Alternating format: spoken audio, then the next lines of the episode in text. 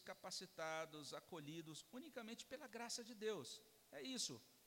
Então, é, a gente é apresentado a Deus nessa perspectiva, a perspectiva da graça dele. E a gente precisa ser suprido com a graça dele. É, o que a gente tem diante de nós é o seguinte: o descanso em Deus não é sinônimo de indolência. Existe algo para fazer. O que é? É fazer uso dos meios de graça que Deus nos concedeu. Nós temos que andar com Deus resistindo ao diabo e lutando a maior das batalhas contra o pecado que tenazmente nos assedia. Hebreus 12, 1, Tiago 4, 7. Mas a gente precisa entender que resistir ao diabo corresponde simplesmente a dizer o seguinte: Senhor, me concede graça para que eu obedeça ao Senhor, para que eu viva a tua palavra, para que eu possa caminhar com o Senhor antes. Hoje, né? É, tenho aquela, aquele princípio lá dos alcoólicos anônimos, né? Que o pessoal sempre repete pode parecer meio ridículo, mas que é muito interessante, não é? Normalmente o pessoal que é alcoólatra, ele aprende o seguinte, ao invés deles dizerem, eu nunca mais beberei, eles normalmente assumem o seguinte, me ajude a não beber hoje, é isso. Então, Senhor, me ajude a caminhar com o Senhor hoje. Então a gente deixa de ser ufanista, de ser triunfalista, e a gente passa a caminhar com Deus de maneira mais humilde, vamos dizer assim, tá certo? Então, a palavra de Deus nos convida a caminhar com Deus com humildade e na dependência da graça de Deus. Por que, que a gente precisa disso? Primeiro, por conta da configuração da nossa fé. A confissão de fé vai dizer que a nossa fé, às vezes, é forte e às vezes é fraca. Então, a nossa fé é assim, ela, ela é configurada desse jeito. Além disso, a confissão de fé também vai dizer que, mesmo os crentes mais dedicados, às vezes podem cair eles podem cometer pecados e causar escândalo, que ferem outros, que desagradam o Espírito Santo, e que Deus, na sua providência, Ele pode permitir que eles caminhem assim, para que sejam realizados, né, algumas realizados, realizadas algumas coisas no coração dessas pessoas. E nesses termos, então, o que significa caminhar com Deus pela fé, dependente da graça? Significa o seguinte: que naquele dia em que a gente não triunfar no nosso embate espiritual, naquele dia a gente tem que recorrer à graça, a gente tem que ser fortalecido pela graça de Deus e a gente tem que, dependendo, dependente da graça, dependendo da graça, voltar a lutar. É isso. E você então teve uma, uma derrota terrível, alguma coisa que te entristeceu o coração, você sabe que entristeceu o coração de Deus, recorra à graça de Deus. Ah, o ensinamento está lá em 1 João. Nós devemos confessar a Deus os nossos pecados, sabendo que Ele é fiel e justo para nos perdoar os pecados, nos purificar de toda injustiça. E a partir daí, a gente tem que voltar à comunhão da igreja. A gente tem que declarar que Deus é um Deus grandioso no culto de domingo. A gente tem que participar do pão e do cálice, porque quando participamos, nós lembramos do Evangelho, fazer isto em memória de mim. E quando nós lembramos do Evangelho, a gente está como o salmista no Salmo 103: Bendize, a minha alma, ao Senhor, por todos os seus benefícios, não te esqueças de nenhum dos seus benefícios. A, a nossa alma precisa ser relembrada, e à medida que a gente vai sendo relembrado disso, o Espírito Santo vai infundindo graça na nossa vida, e aí a gente retoma a nossa caminhada cristã. Basicamente é isso que a palavra de Deus traz para nós de forma muito é, simples, de certa forma. Mas, basicamente, nós temos diante de nós esse desafio: descansar e lutar. Nós nunca podemos inverter essa ordem. Descansar vem antes de lutar. Parece esquisito dizer isso, não é? Mas é, é, é importante a gente compreender isso, que essa proposição de luta sem descanso leva ao esgotamento. Uma luta sem descanso conduz à derrota, conduz a alguns resultados que são listados por John Owen. É, ele diz que a pessoa que caminha com Deus, ou que quer caminhar com Deus, com base na sua própria força, na sua justiça, vai normalmente ser conduzida à superstição hipocrisia e ansiedade de consciência. Então, esse é o encaminhamento que a gente tem. Se a gente quer caminhar com Deus baseado na nossa própria justiça.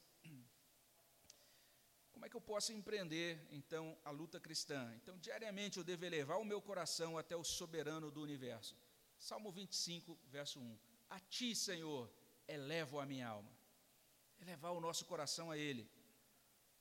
Nós lutamos com a alma transbordante de alegria e de gratidão pela comunhão com Deus Supremo, esse Deus que é soberano, todo-poderoso e é invencível.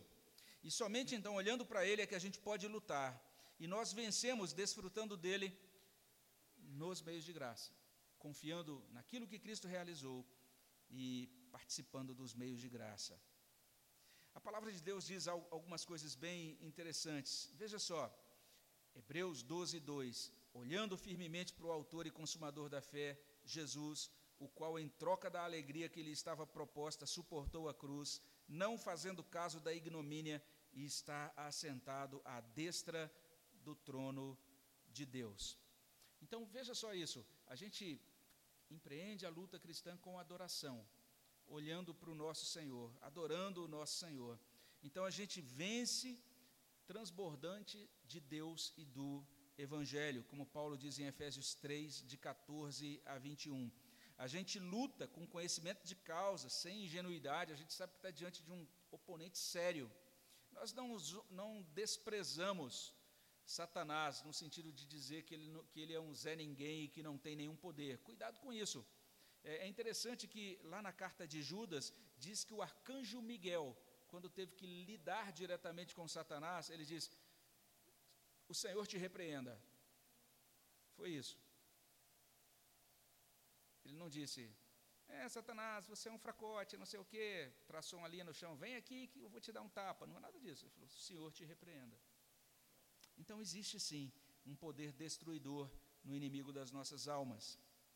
Mas é muito importante que, tendo consciência disso, a gente coloque a nossa mente e o nosso coração no nosso Senhor.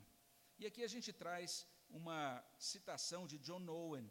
Ele diz assim: os que verdadeiramente têm mentalidade espiritual ficarão tristes quando virem que perderam a oportunidade de praticar a meditação espiritual. Ele vai dizer, eh, ele está falando isso num livro em que ele diz que a gente precisa trazer Deus para a nossa mente, precisa encher a nossa mente de Deus. Ele diz: que loucura eles dirão perder uma tal oportunidade. Quão pouco tempo passei pensando em Cristo hoje. Mal podemos perceber que alegria, que segurança, que prontidão para o céu poderíamos gozar se usássemos todas as ocasiões possíveis para aplicar-nos ao pensamento espiritual. Todas as ocasiões possíveis usadas para a gente pensar nas coisas do alto, pensarmos na vitória que Cristo conquistou para nós e pensarmos nas coisas de Deus. A gente já pode fechar dizendo então o seguinte: existem duas posturas que são comuns quando a gente pensa na luta cristã. Um é aquela postura que a gente pode chamar assim de legalista, rigorista. Outra é aquela postura que a gente pode chamar de relaxada, a postura que não é atenta com relação aos perigos é, que a gente corre enquanto está nesse mundo como servos de Deus. E talvez você se identifique com uma dessas correntes, né? Ah, eu acho que eu sou dessa linha mais legalista, tenho tentado é, empreender a luta cristã com base no, no meu próprio esforço, no meu próprio desempenho, etc. Ou talvez você se encaixe no outro lado. Eu sou um crente que tenho sido relaxado com isso.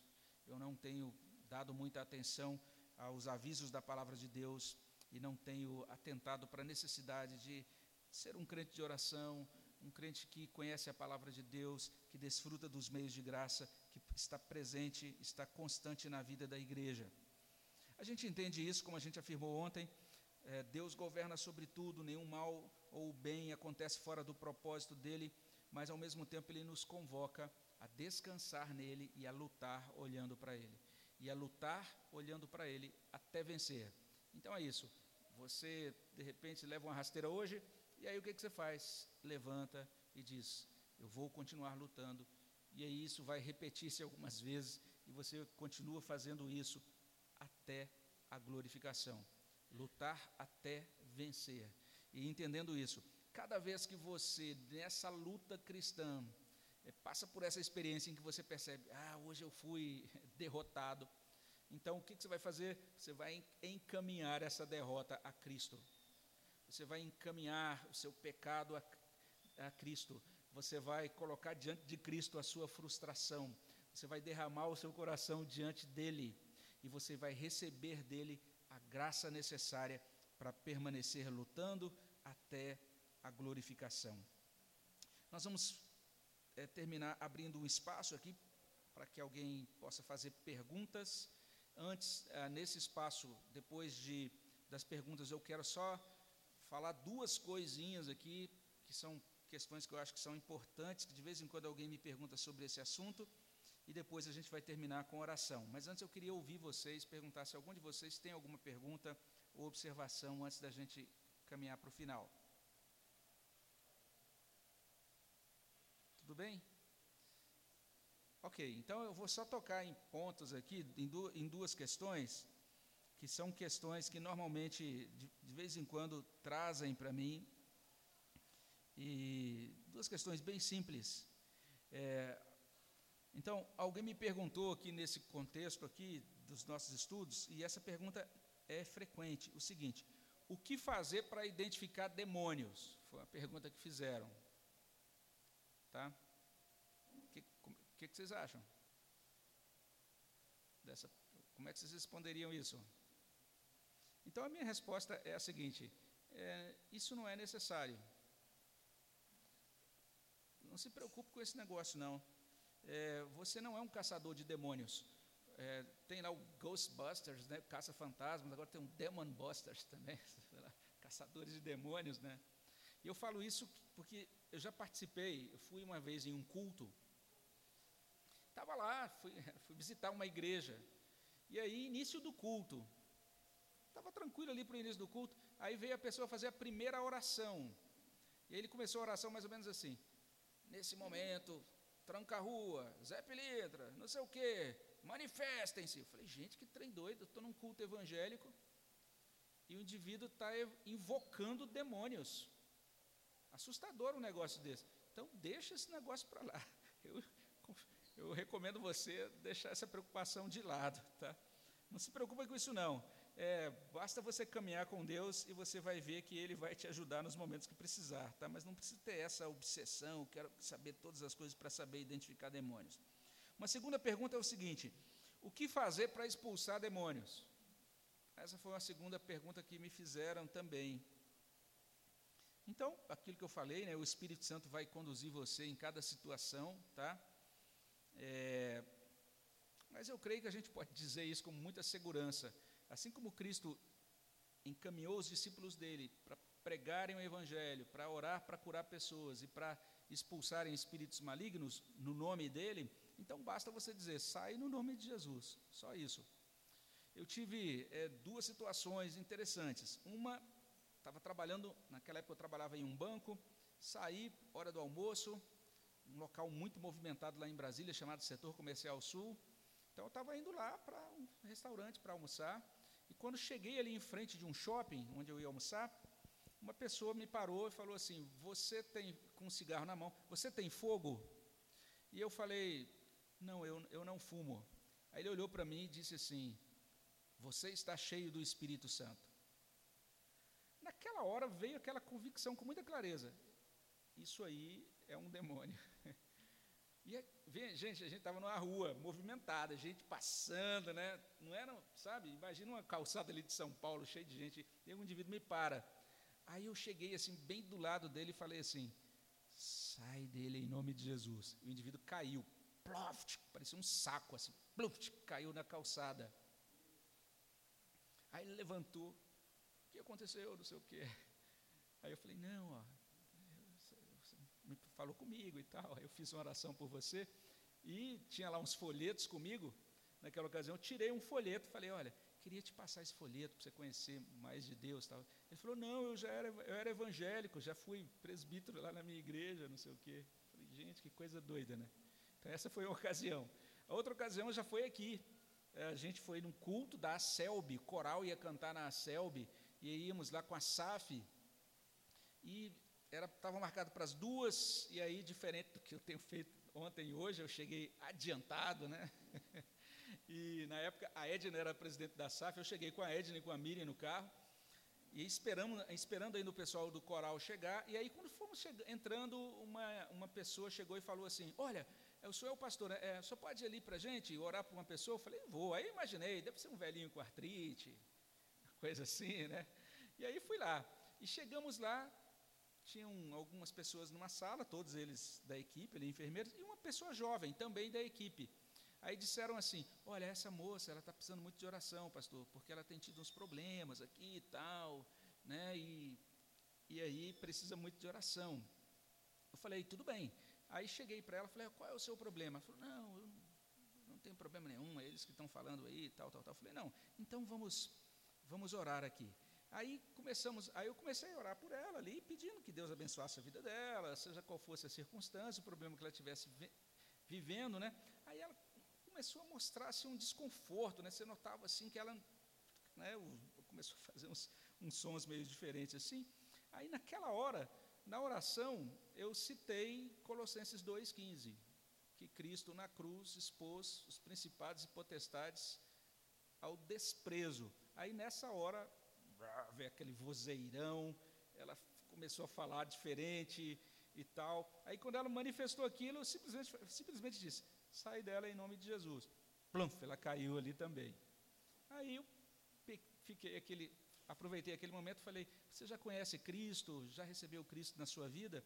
E citei para ela o texto é, de Mateus capítulo 12, né? Aquele, o texto que diz assim: Quando o espírito imundo sai do homem, anda por lugares áridos procurando repouso, porém não encontra, por isso diz: Voltarei para minha casa de onde saí, e tendo voltado a encontra vazia, então vai e leva consigo outros sete espíritos. Falei: A sua casa está vazia. Se você não trouxer Cristo para ela, vai, isso vai acontecer de novo. Você quer aceitar Cristo? Ela diz: Quero. E aí a gente orou. E aí terminou, teve o culto da selva, e depois voltando a Edna com um olhão, falou, pastor, nunca tinha visto um negócio desse, eu nem sabia que isso acontecia, né? Uma coisa assim. Mas foi assim, você não precisa fazer nenhuma mandinga, nem perguntar qual o seu nome, quando entrou, nada disso. É só entender isso, sai em nome de Jesus e, e por aí, e fazendo isso, isso basta. Né? Na verdade, Jesus é mais do que suficiente para tudo, né? Joia, vamos finalizar, vamos orar. É, vamos colocar diante de Deus tudo o que nós ouvimos. A minha oração é que esse conteúdo estudado aqui traga bênção para a sua vida. E talvez a gente é, prossiga falando agora sobre santificação no próximo acampamento. Vamos ver, vamos pedir a bênção de Deus sobre nossas vidas. Né? Vamos orar. Senhor, obrigado pela tua bondade, por permitir que estivéssemos aqui nesses dias participando deste, desses momentos de estudo da tua palavra.